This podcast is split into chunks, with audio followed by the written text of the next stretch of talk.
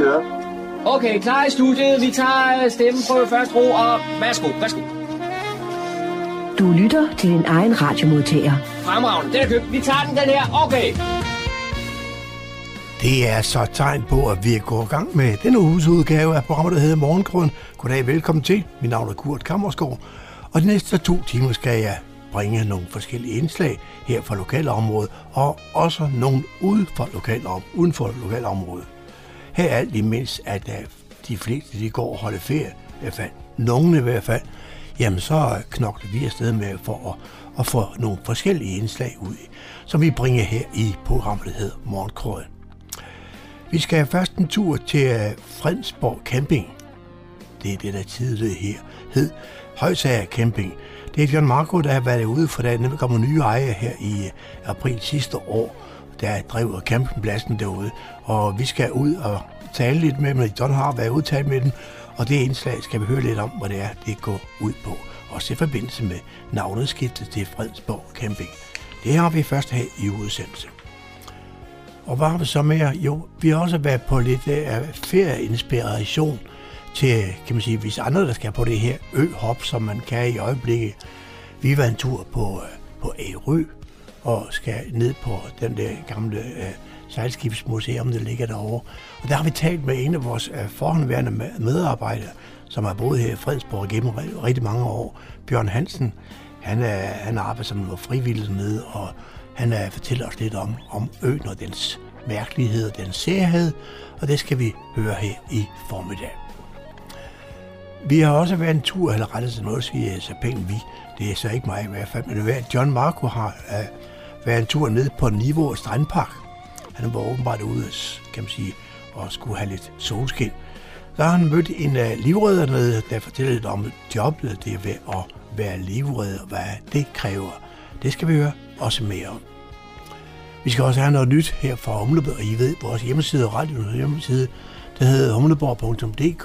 Der er forskellige nyheder daglige, og dem har Dan kigget lidt på, og dem kigger vi også lidt med, for lige overskrifterne med nogle af dem i hvert fald var vi så mere? Jo, vi var også være på en rund, kan man sige, en rundtur, en rund turisttur øh, øh i det midtjyske, sådan til lidt bare for inspiration for andre, hvis man skulle komme på de kanter af disse tider, hvor rigtig mange holder ferie netop i Danmark.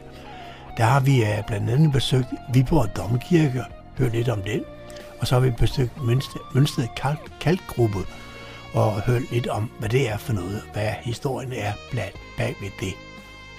Det skal vi også høre her i løbet af formiddagen. Så har John Marco på at være besøg ude hos Sina Langhoff ude på Langstrømlund Rideskole. Og det har han i forbindelse med, at nu Rideskolen snart eksisterer i 40-20 år, og Sina, hun er fyldt snart 90 år. Så uh, der vil sikkert blive en hel masse at fortælle og snakke om der. Det har vi her også sidst i udsendelsen. Så øh, der bliver nok at lytte til. Så vi kan kun sige god fornøjelse de næste to timer. Husk at øve, hvis det kniver med at få det hele med i dag, fordi man er nødt til at skal afbryde en eller anden ting, eller man kommer senere ind, så kan det hele genhøres i morgen mandag mellem kl. 18 og kl. 20. God fornøjelse.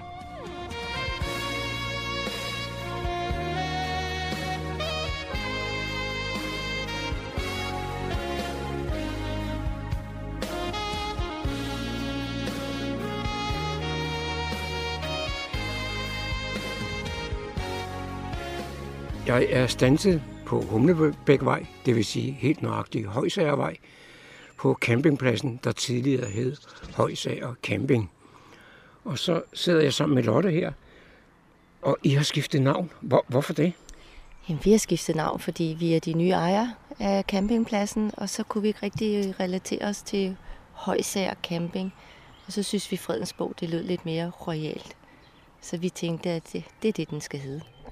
Der er sikkert også flere, der ved, hvor Fredensborg er frem for Højsager. Det er jeg helt sikker på. Vi har jo det smukkeste slot i Fredensborg, så det, det forholder vi os til her. Og hvornår overtog I stedet her? Det gjorde vi til april sidste år. 1. april sidste år.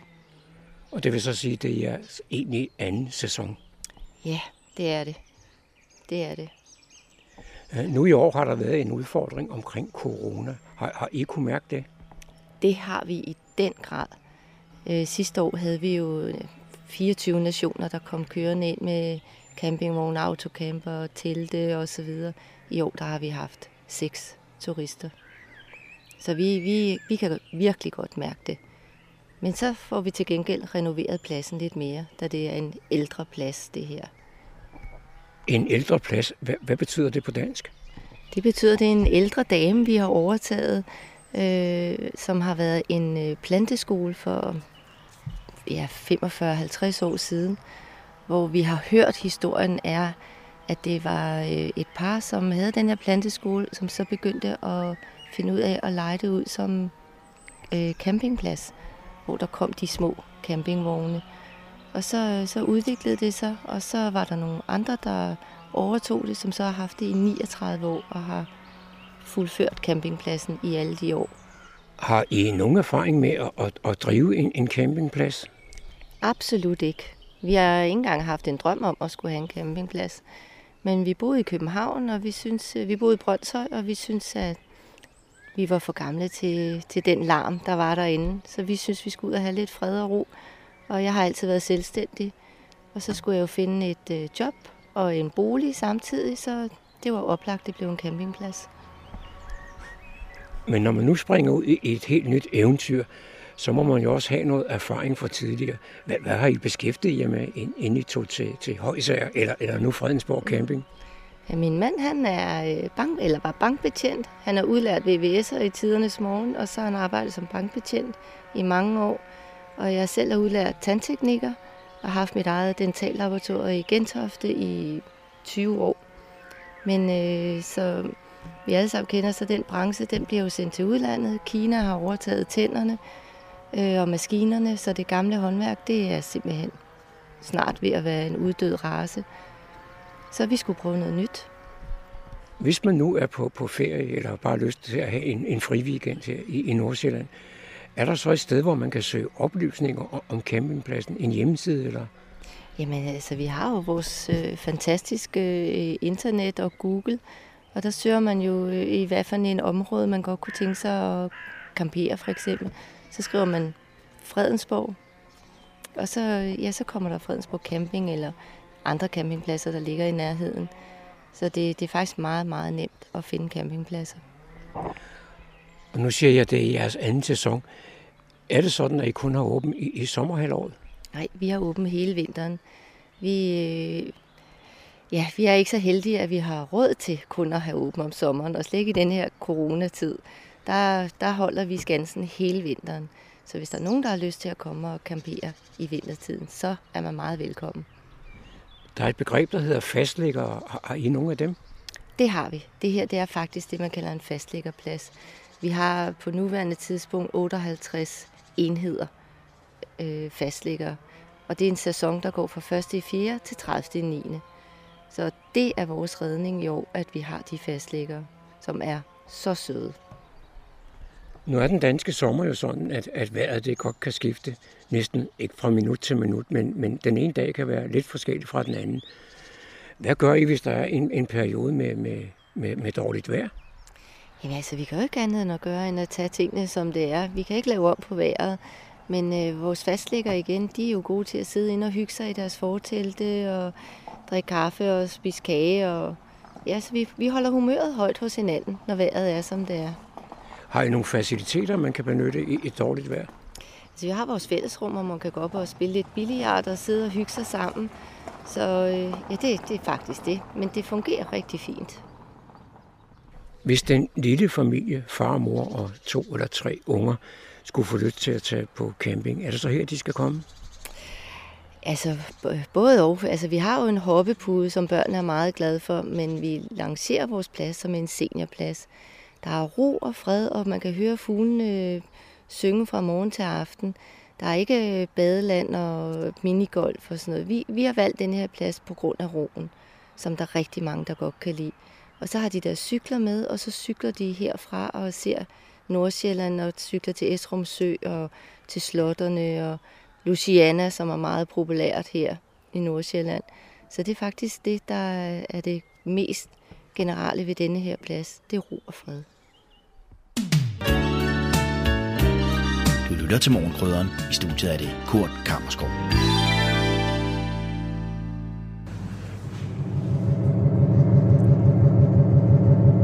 Hvis man øh, besøger Marstal Søfartsmuseum, så er det som en rejse gennem det danske søfartshistorie fra 1600-tallet og frem til i dag. Og det er faktisk det, vi gør, fordi vi står på broen på en, øh, en, en coaster, der er bygget for mange år siden i Marstal. Jeg står sammen med skiberen. Han hedder Bjørn Hansen. Bjørn Hansen, hvad er det, vi sejler i her? Jamen, det er det, vi sejler med Dora, og som du selv startede med at sige, så, så er vi på Marstal Søfartsmuseum, som ligger her på Ærø. Og det er jo, det er jo sådan fiktivt, så folk kan komme ind, og du kan høre, at maskinerne står og banker, og, og nu er det jo radio og ikke fjernsyn. Man kan jo se, hvordan uh, skibet det står, og, og hvordan det tipper i bølgerne, og, og horisonten kører op og ned. Og det er jo noget, af, af vores, vores dygtige kollegaer har lavet, sådan så man kan få et indtryk af, hvad det vil sige at, at sejle. Og, og hvis du kigger der rundt her, det er jo fuldstændig som at stå i, i, i et skib, der, der lå på vandet. Man kan næsten, hvis man har trængt til at få søsyge, så kan man næsten godt få det herop. Jeg tror, vi skal, hvis du har mulighed for at lægge til kaj, så kan vi snakke videre herfra. Det tror jeg, vi gør.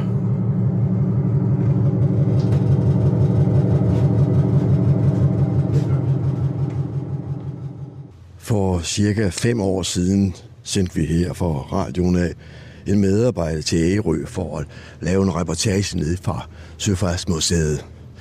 Han kommer ikke tilbage igen, og øh, derfor så har vi øh, efter lang tids overvejelse tænkt på at måske opsøge ham, finde ud af at sige, hvad gik det galt? Havde han ikke fået rejsepenge med, eller var det kørepenge? Hvad gik det galt? Vi er kommet til Ærø, ned til museet nu, og vi har nu fundet ham. Det er Bjørn Hansen, ham vi har kendt som øh, mand med den nysgerrige mikrofon. Bjørn Hansen, øh, det må være et mega stort museum, her, fordi du er åbenbart far vildt nu efter 15 år, eller 5 år. Altså, hvad gik det galt, Bjørn?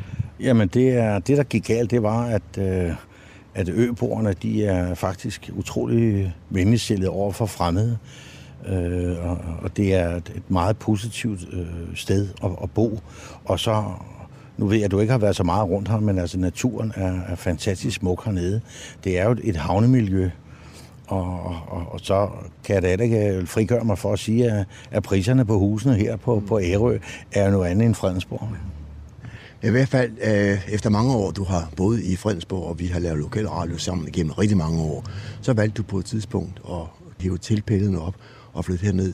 Og jeg kan forstå på dig, at du har faldet rigtig godt til hernede. Ja, det, jeg må sige, at, at det, det, har, det har været meget positivt for både for mig og, og, og min kone, at, at vi kunne slå os ned her og, og har fået nogle cirkler. Mm. Øh, men det er jo ligesom det er i Fredensborg, at du kan ikke bare flytte hertil, og det har jeg også, også oplevet, at der er folk fra, fra Nordsjælland, der har flyttet til og så sat sig i husene, og så ventet på, at der kom nogen og bankede på deres dør. Du skal selv være lidt, lidt, lidt, lidt uderfarende på en eller anden måde og, og, og være lidt aktiv, så går det helt af sig selv det her med ud af erfaring, det var det jo, da der var boet i Fredensborg, da du lavede lokal radio. Du var jo rundt, jeg har sagt, alle steder, ikke også? Og du har jo øh, ikke sat dig ned for inden af køkkenbordet. Du er stadigvæk aktiv her nu, men øh, med noget andet noget, ikke?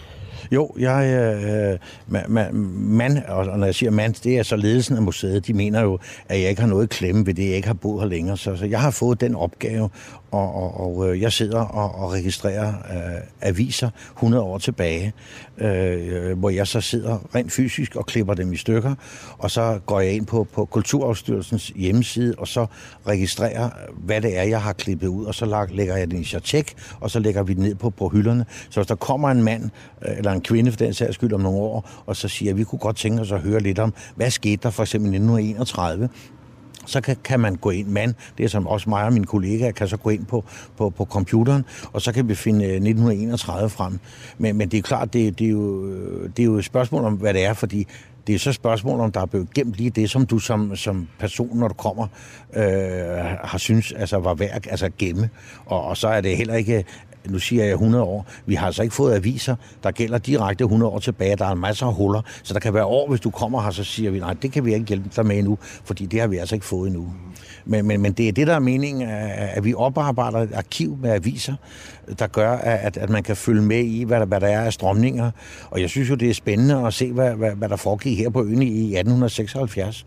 Og, og, og det som også før krigsudbruddet. Altså, jeg kan give et eksempel. Øh, man var meget øh, ille berørt over, at den, den tyske flåde herudfra, de lavede, lavede øvelser i 638, øh, men man ville jo ikke øh, fornærme storebror. Det betyder rent faktisk, at der var huse, måske ikke så meget her på Ærø, men over på Bangkok, der ligger lige overfor, at de revnede, når tyskerne de havde flådeøvelser udefor. Og det var selvfølgelig før man vidste, øh, hvad Ragnarok der kom nogle år senere. Og det er så skægt at følge med, og jeg lærer også ved at bo her på øen, og har boet her så kort tid, og komme fra Nordsjælland, jeg lærer en hel masse om den her ø netop museet her er, er, jo, er jo specielt, kan man sige, øh, når man kommer ind, fordi det, det gamle Marstal, det har jo altid været kendt for, og det var her, hvor derfor, ja, 102, 300 år siden lå, øh, hvor man sejlede ud i den store verden. Det var hernede fra, på, på værfterne nede. Der er stadigvæk værft, har jeg lagt mærke til hernede. Men øh, uh, det I så går her, her på museet, de ting, det er jo historien tilbage fra, fra den gang. Og nu vil vi så lige være lidt rundt og snuse lidt til det. Man må sige, at uh, der er virkelig en virkelig meget, meget stor øh, søfartshistorie hernede. Vi oplever den store glæde, at der kommer, der kommer mange folk fra henholdsvis Jylland og Fyn og Sjælland og kommer hårdere. Og nu ved jeg godt, at vi lige har været en lille tur, hurtig tur rundt. Men, men det er helt klart, at hvis du virkelig skal have fuld udnyttelse af det, vi har her, ja, så skal du altså afse en, en, en 3-4-5 timer til at, at, at, at gå rundt her. Det er helt klart folk have et interesse for mange, for mange forskellige ting, ikke også? Og, men her er jo også lige fra, jeg lader mærke til, at der var flaskeskibe. Ja. Så nogen siger, ja, det er sgu da ikke en skid med, med søfart, det gør. Men det havde det jo alligevel, for der var mange af de der sådan, søfartsfarer, når de kom i land, jamen så var det måske det, det de beskæftigede sig med, og, og når, når de sad øh, om, om natten, om aftenen. Ja, så skal så lige med, at, at nogle af de flaskeskibe, vi har her, det er rent faktisk uh, modeller af skibe, som har sejlet her mm. uh, fra Marstal. Altså, vi har jo, vi har jo uh, skibe, som har sejlet til Newfoundland. Altså, der, altså Marstal har jo virkelig været, været et, et, et knudepunkt på, på, på handelen i, i, i, før, i fordomstid, ikke? Nu, Marstal er jo øh, den absolut største by her på, på Ærø, ikke også? Og der hører man jo tit om, og det ved ikke, hvordan du har det som tilflytter, at der er frygtelig forskel på den ene, den østre og den vestre ende, som man siger. Har du mærket det? Altså, jeg har ikke mærket det, det personligt, altså andet end, at, at, at der kan godt være nogle, nogle, nogle ældre marstaller, som stadigvæk hyper det der med, at, at det hedder dem og os. Men, men det synes jeg ligesom er ved at, at blive udvandet, fordi vi er mange, der er kommet hårdere, som, som, som har en anden baggrund. Vi går ikke sådan op i det. Jamen, øh, da du boede i Fredensborg, kan du huske, hvordan du sagde, dem ned i Humlebæk og dem oppe i Fredensborg, er det lidt på det plan sådan lidt uh, eller hvad? Ja, det er sådan lidt, lidt, lidt uskyldigt drilleri, at, at man kan finde på at sige til folk, at, at Nå, du har fået lov til at komme ind over bygrænsen. Ikke? Altså, og det har jo gennem mange år har været to selvstændige kommuner, som jo, og, og det, tiden er jo relativt kort, det var først 1. januar 2006, at, at øen blev smeltet sammen som en kommune. Så der skal nok gå det, men altså i dagligdagen er det ikke noget, man mærker. Bjørn, nu øh, bor du så hernede. Har du så fornemmelse af, om, øh, eller altså opfatte i jer som værende det, man i moderne i dag kalder udkalds Danmark hernede, eller hvad? Ja, det, det, det vil jeg sige, at, at der er nogle, nogle, nogle ting, øh, som, som man måske øh, ikke har spekuleret på før. Altså, jeg, jeg kan være i den situation, at, at, at, at vi måske om, øh, om, om 10 år, det er jo sådan noget, man arbejder med, at så, så forsvinder det lokale sygehus. Altså det, det tror man med, at vi, vi skal, hvis vi skal have en særlig behandling, at så skal vi altså, så skal vi helt ind til Odense. Mm. Øh, vi har også den situation, at vi, vi, vi, vi kan ikke hele døgnet rundt blive helikopterbetjent, hvis vi, hvis vi står i en situation, hvor vi har brug for, for hurtig hjælp. Og det har vi nogle gange lidt svært ved. Mm. Øh, og og det, er jo så, det er jo svært, når man, når man rent faktisk bor på en ø. Mm. Men øh, økugler, det har du ikke fået nu? Nej, altså Lena og mig, vi gør jo altså det, at, at, at vi, vi, øh, vi rejser herfra ind imellem, altså tager, tager væk og har nogle andre oplevelser.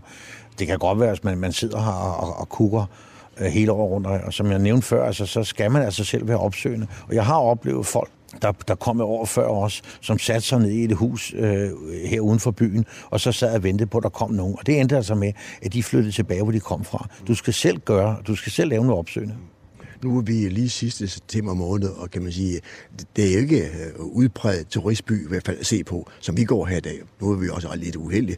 Det blæser, og det er småkoldt, og der er ikke en, øh, et person på gaden overhovedet. Men øh, det er mit indtryk af, at bare for to måneder siden, der så det anderledes ud. Jamen, øh, faktisk fra maj måned, og så øh, frem til, til, til her i august måned, der, er, der bor der cirka 12.000 mennesker herovre, og til hverdag er vi øh, 6.730 stykker, mm. altså der, der, der er tilmeldt her fast her. Altså, så, så det er klart, der er en forskel. Man skal kunne vende sig til, at man kan gå ned igennem vores, vores hovedgade Kirkestræde øh, i, i midt i, i juni og juli måned, og der, der er det altså skulder mod skulder. Og så skal man også kunne, kunne leve med, at man, øh, at man kan gå ned igennem her i januar måned, og der risikerer du, at, at hvis man kan kalde det sådan, så møder du ikke et øje. Du er ikke på vej hjem til Fredensborg forløb, eller hvad? Nej, jeg, jeg har det nok sådan, at, at, og det er selvfølgelig groft sagt, for jeg holdt jo utrolig meget af Fredensborg og boede der mange år. Men, men det blev sådan, at når vi besøger øh, vores, vores familier på Sjælland, når vi kører over Storebæltsbroen på vej den her vej, så siger vi til hinanden, nu er vi på vej hjem, og det er jo egentlig et godt tegn. Ja. Jørgen, tak for snakken. Det var så lidt. Du har stillet ind på Nordsjællands voksne musikstation, frekvens 104,3 MHz, Radio Humleborg.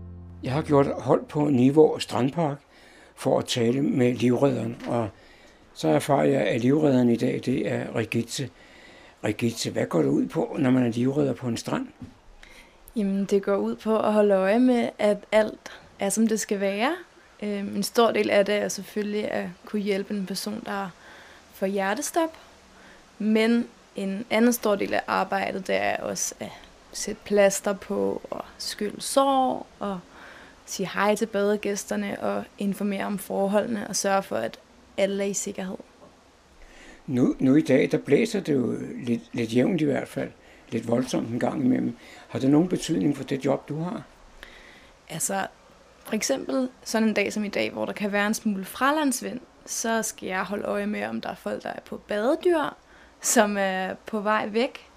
Øhm, men sådan et sted som Niveau, hvor at vi er inde i en bugt, der er det sjældent, at badeforholdene er farlige.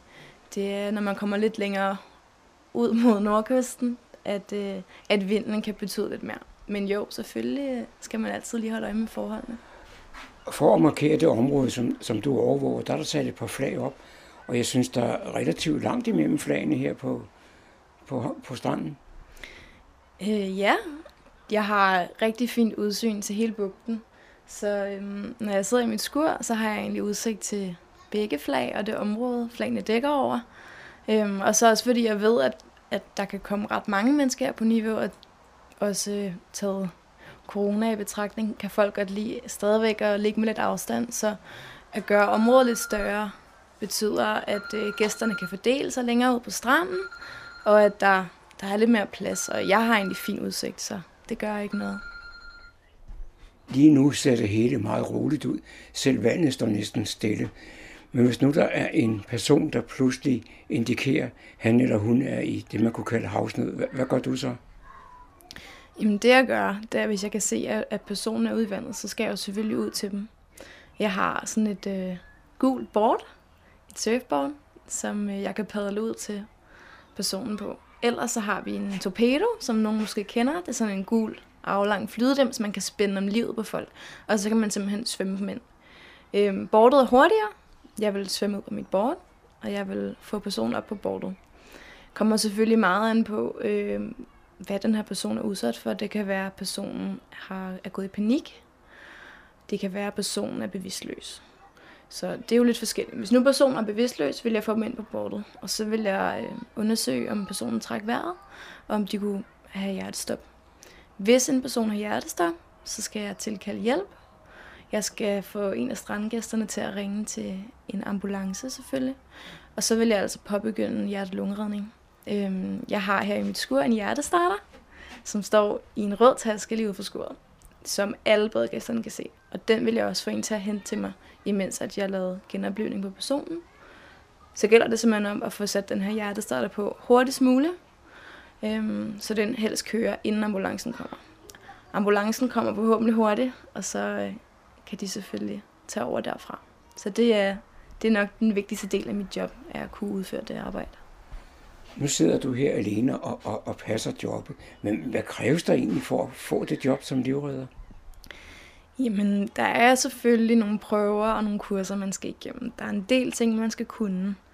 Øhm, jeg har selv en fortid som elitesvømmer, øh, hvor min svømmetræner blandt andet er chefer i, øh, i livredningstjenesten nu. Øhm, så det er selvfølgelig den vej igennem, at man er kommet ind, øhm, men derudover så er der både en indendørsprøve, hvor man skal kunne bjerge, og man skal kunne svømme bestemt distance på en bestemt tid osv. Så har vi en udendørsprøve, hvor man blandt andet for eksempel skal kunne dykke 10 meter ned til bunden, man skal kunne svømme en kilometer, og man skal kunne løbe, svømme, løbe, sådan nogle forskellige prøver på, på et bestemt tidsrum. Øhm, og så skal man selvfølgelig vide en masse, som, som man så lærer under uddannelsen. Med det, du siger der, er det så sådan, at livredder de føler sig som en slags uh, supermand? Nej, det ved jeg nu ikke, om, øh, om jeg gør. Øhm, jeg føler mig selvfølgelig kvalificeret til mit arbejde, men, øh, men supermand, det ved jeg ikke, om, om man kan kalde det.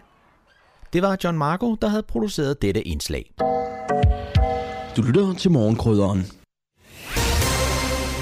Så er det igen gået hen og blevet tid til nyheder og informationer, og blæst redigeret af Daniel Jørgensen. Nordsjællands Park og Vej har fået en del henvendelser om bjørneklo langs motorvejen. Men ansvaret for bekæmpelse ligger hos Vejdirektoratet, da det er dem, der har ansvaret for motorvejene. Vejdirektoratet oplyser, at de bekæmper bjørneklo i løbet af juli og august måned. Bjørnekloen bliver topkappet, inden planterne drysser frø.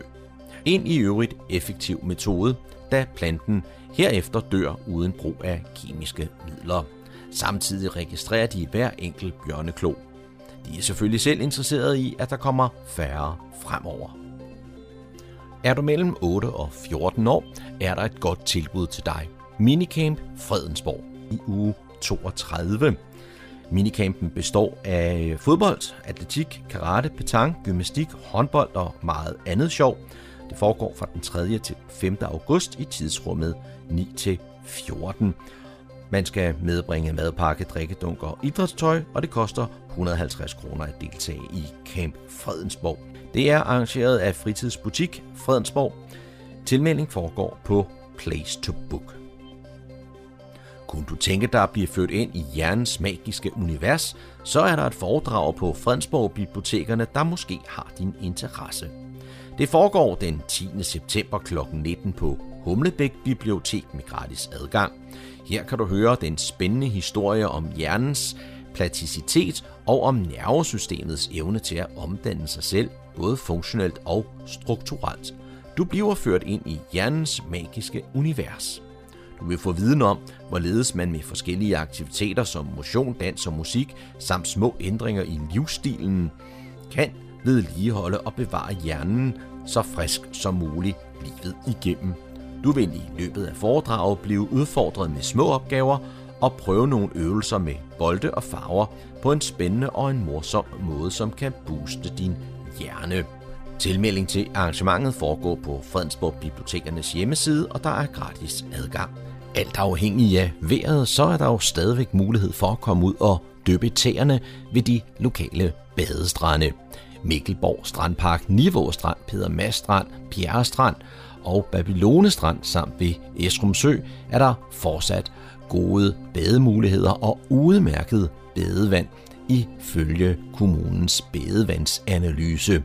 Dog har der en enkelt gang i juli måned været dårligt badevand ved Mikkelborg Strand, men gå ind på kommunens hjemmeside og følg badevandsanalysen.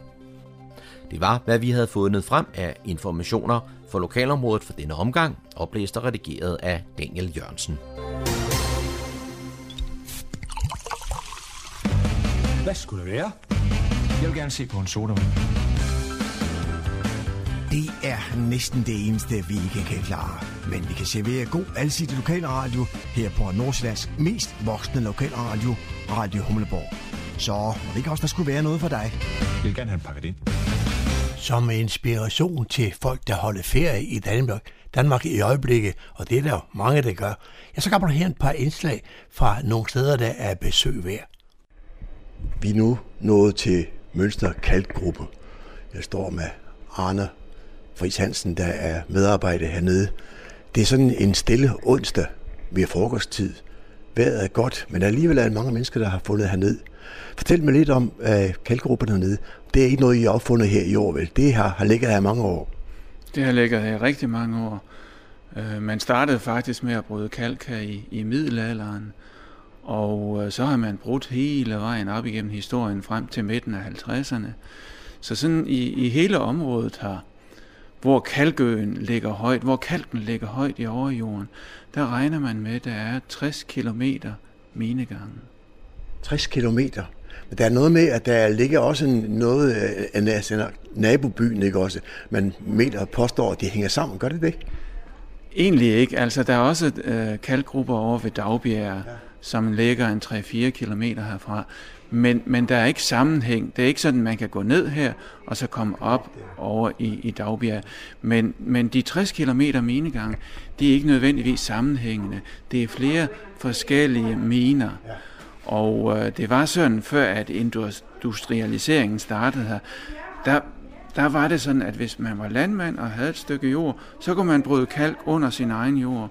Og det har de så gjort, sådan at der er mange miner, selvstændige miner derude. Vi har sådan en rejsebeskrivelse her fra 1861, og det er jo altså kun halvanden hundrede år siden, ja. øh, hvor der kommer en og skal lave, han skal skrive, turen går til Danmark. Og så kommer han hertil, og så skriver han, der er hen ved 15 miner i gang. Og det giver sådan et lille billede af, hvordan det må have været dengang. I dag, der er inde i vores bevidsthed, der er sådan, der er kalkminer her ved Mønsted, så er der også over ved Dagbjerg, men der er sandelig også derimellem og ud til siden, der er rigtig mange af dem. Hvad var behovet for så stort dengang for kalk? Var det, var det, sådan, det var den, kan man sige, gødning, man havde til marken, eller hvad?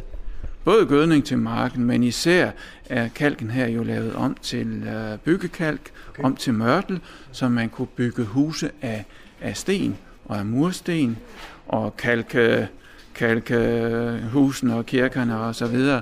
Så især er kalken her anvendt som, som bygge, byggekalk. Er der andre steder i kongeriget Danmark, kan man sige, hvor man har noget tilsvarende, eller er, er det, var det herfra, det hele det kom mere eller mindre? Nej, det, det var det nu ikke. Altså, man har jo også åbne brud øh, øh ude ved kysterne. Der er åbne brud, ja, også ude på Djursland, og, og, og man har jo taget den så lokalt som muligt, så man ikke skulle transportere den alt for langt. Fordi øh, brændt kalk, man er nemlig nødt til at brænde kalken, for at man kan lave den om til mørtel. Det er jo sådan en, en, en vare, der helst ikke skal, skal, skal få, øh, få regnvejr, alt for meget regnvejr, fordi så går det galt. Så man har, man har transporteret den så, så kort som muligt, og, og taget den så lokalt som muligt. Men altså, brudet her og brudene her, de har jo nok givet byggekalk til, til det meste af Midtjylland. Men nu øh, ser vi masser af mennesker, der kommer herind, ikke også? Øh, over sådan en sæson, hvor mange besøgende har I herude? De sidste år, der har vi haft øh, omkring 50.000, og så er der så noget, der tyder på, at vi når op på en 55, 55 øh, til 56.000 her i år. Der, der kommer faktisk lidt flere i år, end der er gjort de tidligere år. En ting er, at man kan se det hernede, komme herned og få en fornemmelse af, hvordan der har været at arbejde under jorden. Men det bliver også brugt til andre ting i dag. Jeg tænker på, at der er noget med, at ja, man siger, at der er mange flagmus dernede, har jeg hørt noget om. Og så er der også nogen, der siger, at der, der, der ligger ost på lager dernede. Er det korrekt? Der er altid ost på lager dernede. Der ligger sådan i gennemsnit 200 ton, og de ligger der for at modne. Øh, og ligger der for at lave, så de får noget smag. Og det er jo fordi, temperaturen dernede er hele året rundt 8 grader, uanset om det er sommer eller vinter, 8 grader derinde. Meget høj luftfugtighed på sådan minimum 98 procent. Og det gør altså, at ost modner øh, korrekt og rigtig godt dernede. Og det er jo i og for sig samme årsag, at flagermusene er der om vinteren, fordi de er der nemlig kun i vinterhalvåret. Øh, de er der for at, at være i dvale. Om sommeren, der ser vi den slet ikke. Men altså nu her i september, så er der nogen, der er begyndt at vende tilbage til, til, til stedet. Ikke for at gå i dvale endnu, det venter de nemlig med, indtil der ikke er flere insekter, der flyver. Øh, og så går de i dvale sådan omkring 1. november. Og så har vi omkring 17.000 flagermus derinde, der er i dvale i vinterhalvåret. Arne, vi skal lige tale om, om ejerskabet. Hvem er det, der, der, der ejer de her miner, og som øh, kan man sige, et turistattraktion i dag? I, I dag der er det Naturstyrelsen, som ejer øh, kalkminerne. Det er dog ikke Naturstyrelsen, som, som, som driver det. Der er en selvejende institution, som driver øh, turistdelen her, og har gjort det siden 1997. Og før 97, der var det jo violinisten Anker Buk, der ejede Mønsted Kalkgrupper. Han havde den fra, fra starten af 80'erne og så frem til, til 1997, hvor han valgte at, at sælge til staten. Tak skal du have. Arne, nu har vi talt så meget om det. Nu vil jeg gå ned og kigge, så hvis du lover mig, at uh, når det bliver mørk en gang i aften, hvis ikke jeg kommer op, så må du altså gå ned og lede efter mig, selvom der kan nok være 60 km. Ja, der, der hvor du har adgang til, er der så ikke 60 km. I, her i besøgsdelen, der har vi 2 km gange i løs, og så har vi måske en 3-4 km i mørke, hvor man kan gå ind. Det kan man faktisk godt, hvis man har en lommelygte med, og det må man også godt. Men man kan ikke fare vild her. Tak skal du have.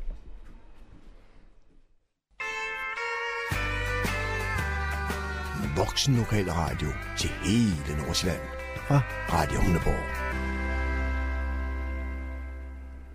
Når man taler om øh, vægmalerier, kalkmalerier, så kan man ikke komme uden om domkirken hernede i Viborg. Vi sidder her lige foran den syvarmede lysestage nu, og jeg sidder sammen med en af omviserne, Mona Christensen. Mona, skal du lige først starte med den store, flotte lysestage der. Hvad er det for en størrelse? Det er en fantastisk størrelse. Øh, syvarmede lysestage, som den står der, øh, er fra 1494. Mm. Og den har jo samtidig fået nogle knups, ja. specielt når kirken er brændt så er den blevet beskadiget, og Viborg Domkirke er jo brændt op til flere gange. Mm-hmm. Men efter den sidste store brand i fjor, øh, undskyld, 1726, der øh, restaurerer man øh, lysestagen, øh, blandt andet sådan, at den nu står på en drejefod. Og det er jo fantastisk, når der er koncerter og øh, sangsolister herinde, fordi solisterne står jo ofte på øh, trappen op til, til koret. Og øh, så kan man jo se de optrædende. Ja. Nu sagde jeg lige det, jeg, hvad hedder det, vægmaleri, kalkmaleri, hvad, hvad hedder det? Alfresco.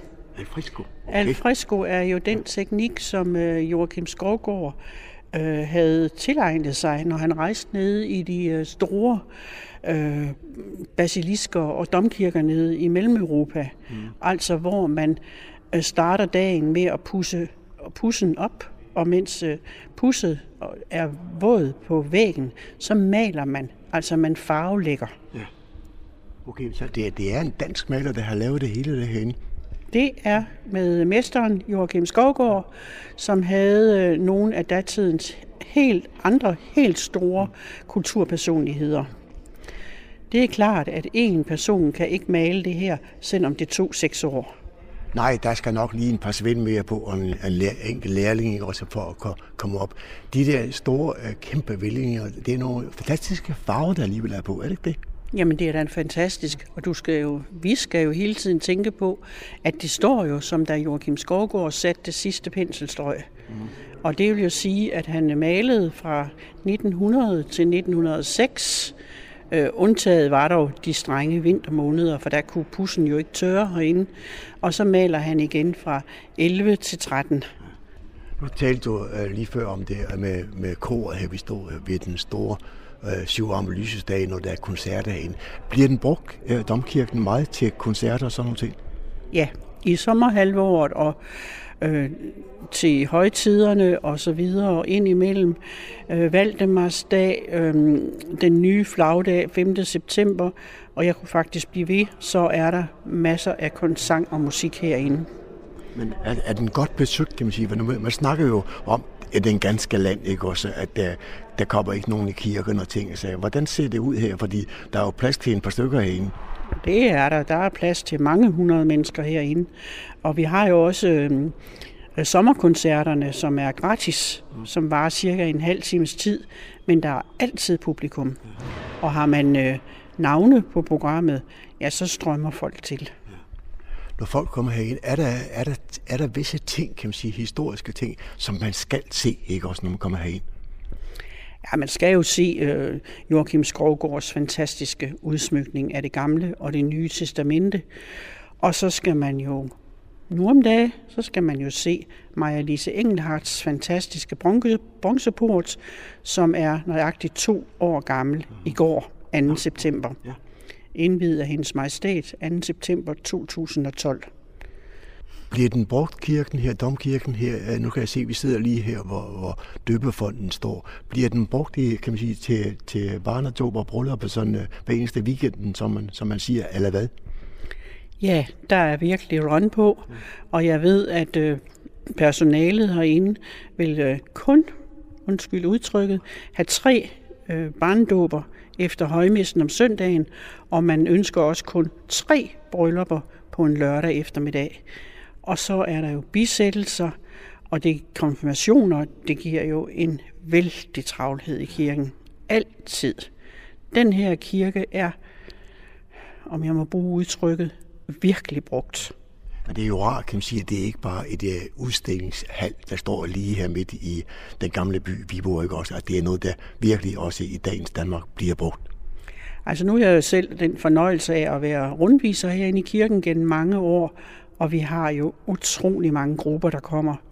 Busserne, de kommer fra nær og fjern, og ja, folk de øh, flokkes om hoveddøren, og vi er fire rundvisere herinde, og vi har faktisk alt, hvad vi ønsker os at arbejde.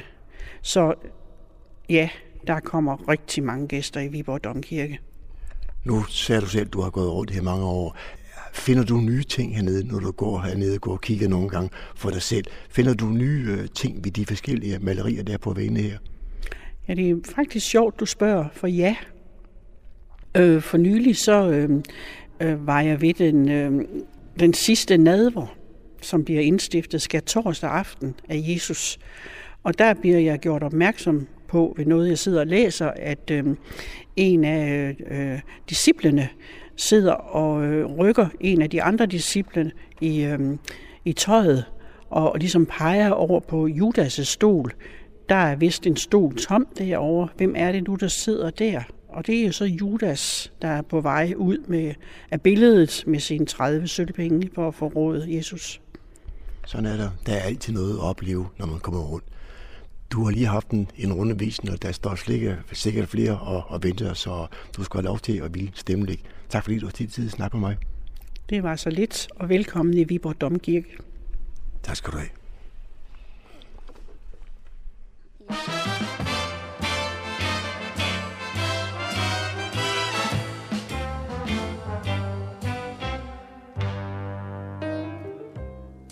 Du lytter til programmer, der hedder Morgenkrøden.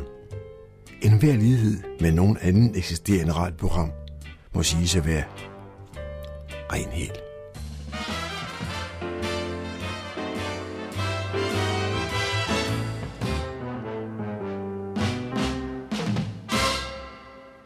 Turen er gået til Langstrup Lund Rideskole, og her ved min side, der har jeg indehaveren Sine Langhoff.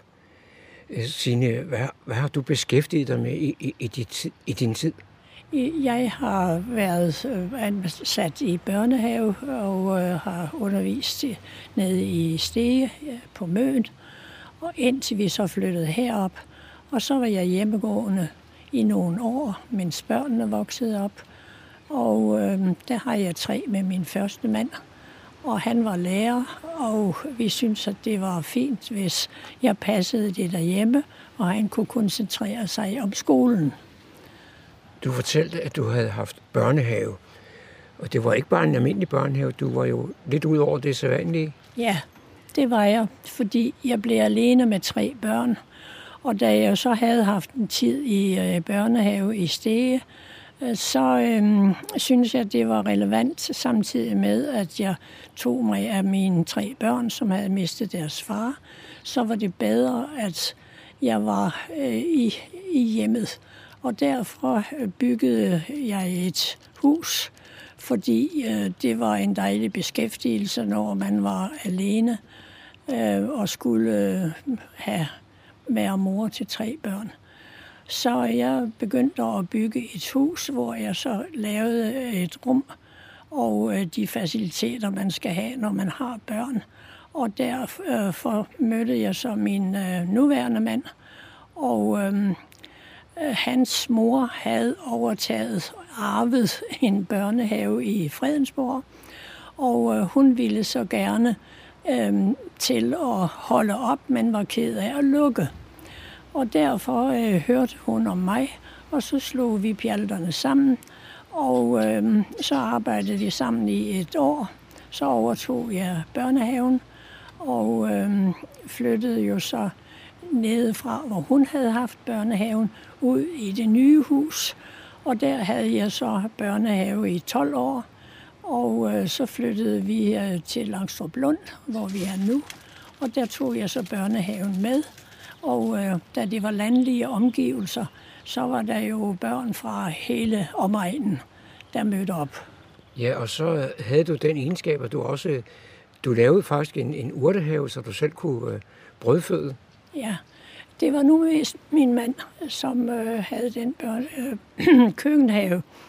Og øh, den blev jo så også flittigt brugt, indtil øh, vi synes, at øh, heste og, og det andet liv, det tog meget af vores øh, tid og øh, energi. Øh, så den blev sløjfet på et tidspunkt. Og så gik vi over til øh, de købte varer. Måske skulle du fortælle noget mere om Langstrup Lund Rideskole, for det er jo faktisk derfor, jeg er kommet. Ja. Jeg er jo lidt nysgerrig. Ja, det kan jeg godt forstå, fordi Langstrup Lunds øh, rideskole havde været en rideskole langt tilbage i tiden. Øh, men øh, de var så, øh, de købte øh, noget andet, og, øh, og derfor blev øh, det til en mere bare for øh, pensionærer. Øh, men da jeg jo var øh, bit af børnene, øh, så synes jeg, at da jeg havde børn i forvejen, så skulle det selvfølgelig også være rideskole for børn. Så vi startede ganske langsomt op med et, et otmandstelt i haven, og øh, boede så rundt omkring i huset, når det regnede, og indtil vi så kunne bygge en rigtig sovesal. Og det var en kæmpe lettelse.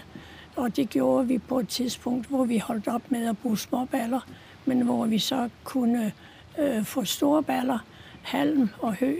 Og øh, derfor blev rummet ledig, så jeg kunne lave min sovesal.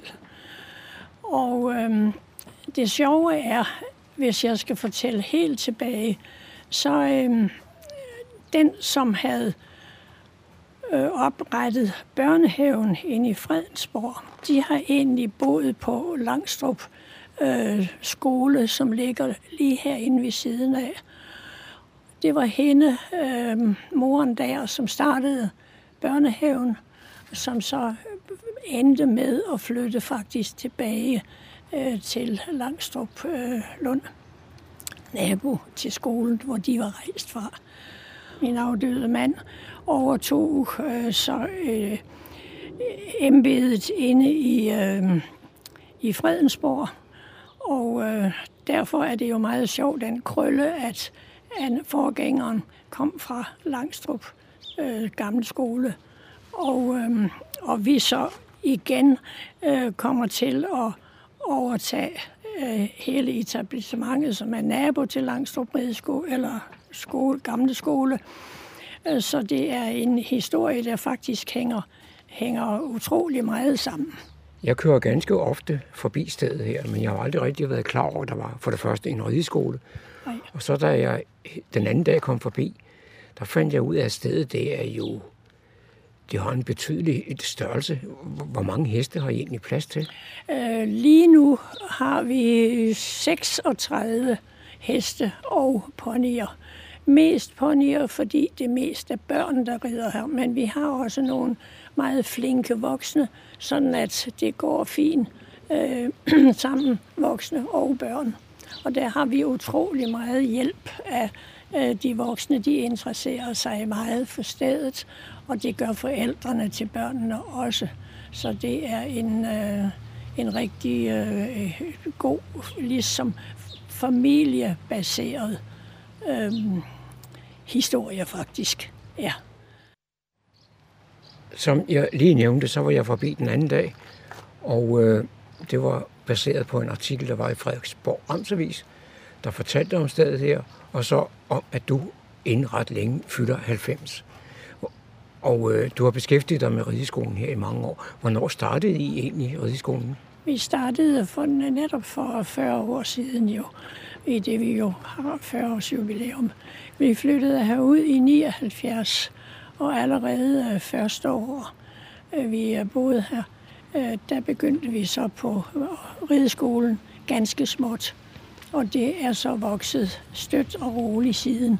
Jeg måtte på et tidspunkt lukke min dejlige børnehave, fordi på det tidspunkt kunne jeg ikke få tilstrækkelig god hjælp med, med hestene, og derfor måtte jeg lukke børnehaven og hellige mig rideskolen og øh, pensionærerne, som også var begyndt at rykke ind på det tidspunkt. Da jeg var forbi, som sagt her for et par dage siden, det var lørdag, der var der jo meget, meget stor aktivitet. Hvad var det, der skete? Ja, det var nogle forældre, som havde arrangeret, at jeg ikke skulle øh, holde 40 års jubilæum i stillhed. Så de havde uden mit vidne øh, stillet et større arrangement op. Så jeg tror, der var en 60-70 mennesker med borgmesteren i spidsen. Og det synes jeg var meget rørende. Så vi havde en dejlig dag med sol og godt humør. Når man nu har med dyr at gøre, og også heste, så kommer tingene jo ikke af sig selv. Der skal jo, det skal jo passes, ja. og det kræver, at man er der, og at man gider, og man har lyst. Ja. Og øh, netop derfor måtte jeg opgive alle mine andre interesser, fordi jeg opdagede meget hurtigt, at når man har unge piger ansat, øh, der har jeg uddannet øh, 17 dyre, øh, passer igennem alle årene, øh, så skal man selv være der. Man skal være den, der har ansvaret, og man skal være interesseret i, at de unge mennesker, man ansætter, øh, de har en boss, om jeg så må sige, som man ikke, øh, de ikke står med ansvaret. Det er et stort ansvar at have med heste at gøre, og det er endnu større ansvar at have med heste og ponyer og børn. Og, øh, og lige sådan, hvis det er helt unge mennesker, der så fortsætter med at ride, når de ikke er børn længere, så skal der være en, en fast hånd. Og det er med fodring, og det er med øh, fold, og det er i stallen, og, og, og i det hele taget alle rundt på hele gården. Interessen for heste, det opfatter jeg som noget, det er noget, piger er meget glade for. Kommer der nogensinde nogle drenge? Ja, vi øh, har indimellem drenge. Og øh, det tidspunkt, hvor vi har haft flest, der havde vi 7-8 stykker. Og det kom så af, at mine egne piger gik til dans, og på et tidspunkt sagde de til drengene, hvis ikke I vil gå til redning, så gider vi ikke danse med jer. Og derfor var det så andre drenge, der så også fulgte med. Og det var en meget, meget dejlig tid. Og vi har også stadigvæk drenge, der tør komme på ridelejr og være sammen med pigerne. Du var lidt inde på, at du styrer stedet her, eller har styret stedet med, med det, jeg vil kalde en, en, en fast hånd. Og du forventer vel også, at alle de mennesker, der kommer og er med, er aktive, at de ikke bare sætter sig på en stol og, og nyder solen? Ja, øh, nu er det det, at de øh, voksne mennesker, der kommer her øh, i det daglige, det er jo rytter, som skal øh, passe deres arbejde. Og der ved siden af har de så interessen for redning og øh, hjælper i den grad, de kan. Og jeg skal aldrig bede øh, forgaves om at få en håndsretning, især nu, hvor jeg er blevet ældre. Før i tiden gik det lidt mere gelinde. så. Men det at drive sted som det her, altså med, med dyr og, og jord, det kræver både flid og så vel også en slags øh, arbejde. Ja, og der har jeg jo været så heldig, at min mand, som er ingeniør, øh, nu er han pensioneret, men i de gode gamle dage, der trængte han jo til, når han havde været på, på det rigtige arbejde, så kom, trængte han til at komme hjem og bruge kræfterne. Så øh, han øh, har været med hele vejen med alt det praktiske, og så har jeg taget mig af de mere bløde værdier, samtidig med, at jeg selvfølgelig også har været med i, i stallen øh, før i tiden. Der er ingen af os, der er ens, men øh, så vidt jeg kan fornemme på de mennesker, jeg har mødt, så kan alle deltage med et eller andet. Ja. Øhm, her hos os, der har vi haft uh, handicapridning før i tiden. Øh, men så blev det så specialiseret til sidst, at man skulle øh, anskaffe øh, forskellige remedier for at have handicappede. Og det er også for tunge løft selv at gå med. Så derfor anbefalede vi i stedet for at tage på de steder, hvor man var indrettet til handicapridning. Men ridning er i det hele taget styrkende, og det er motiverende øh, for et let handicappet barn for eksempel.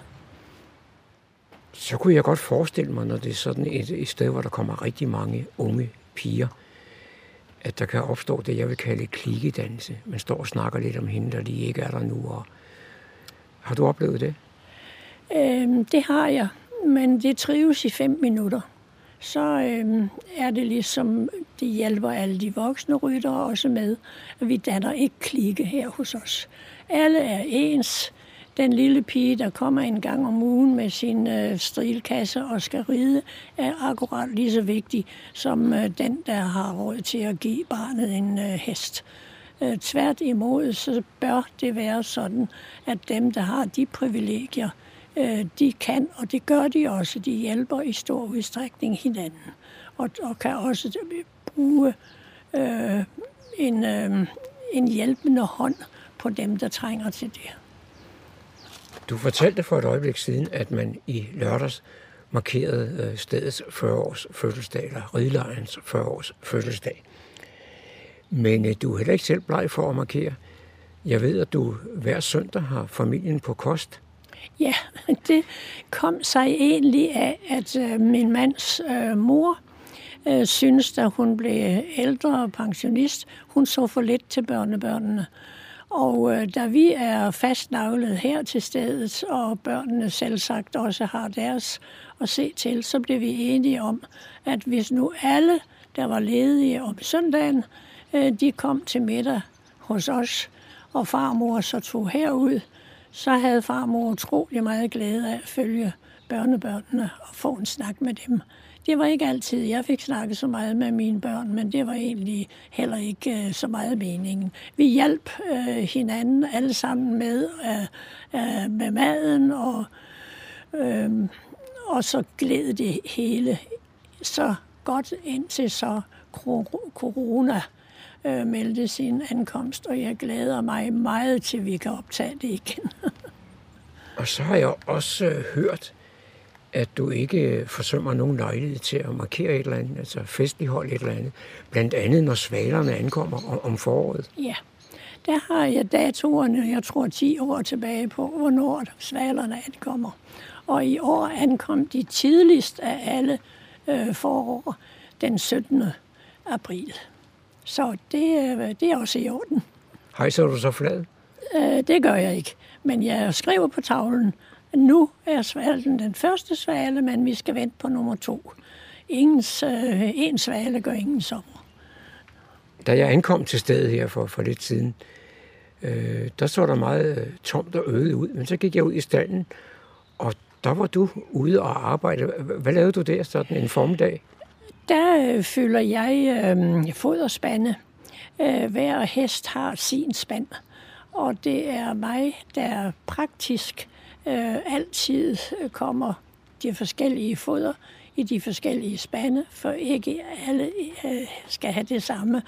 Øh, det kommer an på, hvad de yder af ridning, og øh, øh, en øh, dårlig hest for eksempel skal jo ikke have noget særligt, og en hest, der skal præstere noget mere, skal fodres helt anderledes. Derfor gør jeg det selv. Og det betyder jo også, at du stadigvæk er aktiv Ja, det er jeg i høj grad. Altid så øh, med fra morgen til aften og øh, skal kende forældrene og have tid til at slå en slud af med dem og i det hele taget følge op på, hvad der sker på gården. Nu er det måske lidt, lidt dumt, eller måske lige frem uartigt spørgsmål. Hvor længe har du tænkt dig at blive ved? Jeg har lovet min øh, mit barnebarn, som jeg passede i to og et halvt år, indtil han kunne komme på i børnehave. Øhm, han spurgte mig et gang om, øh, hvor gammel har du egentlig tænkt dig at blive? Øh, bedstemor, som jeg bliver kaldt. Øhm, og jeg har lovet ham for at løbe blive 100 år. Og så sagde han, godt, så er det i orden. Det var John Marco, der havde produceret dette indslag.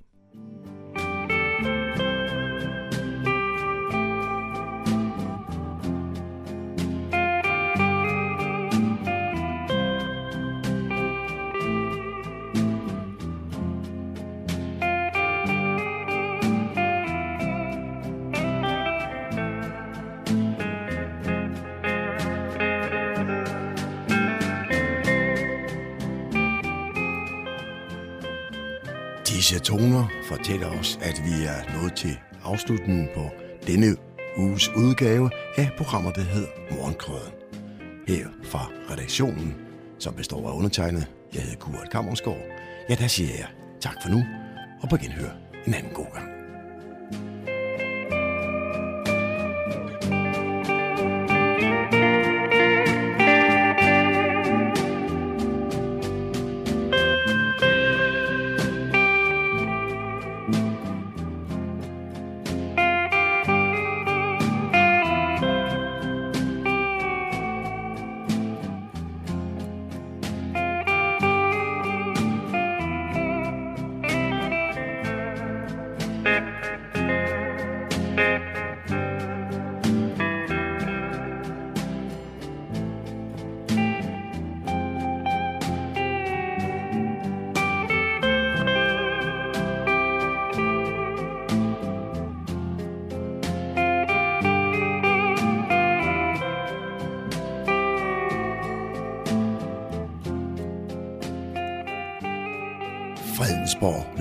Radio, Radio Humleborg, Nordsjællands mest voksne lokalradio.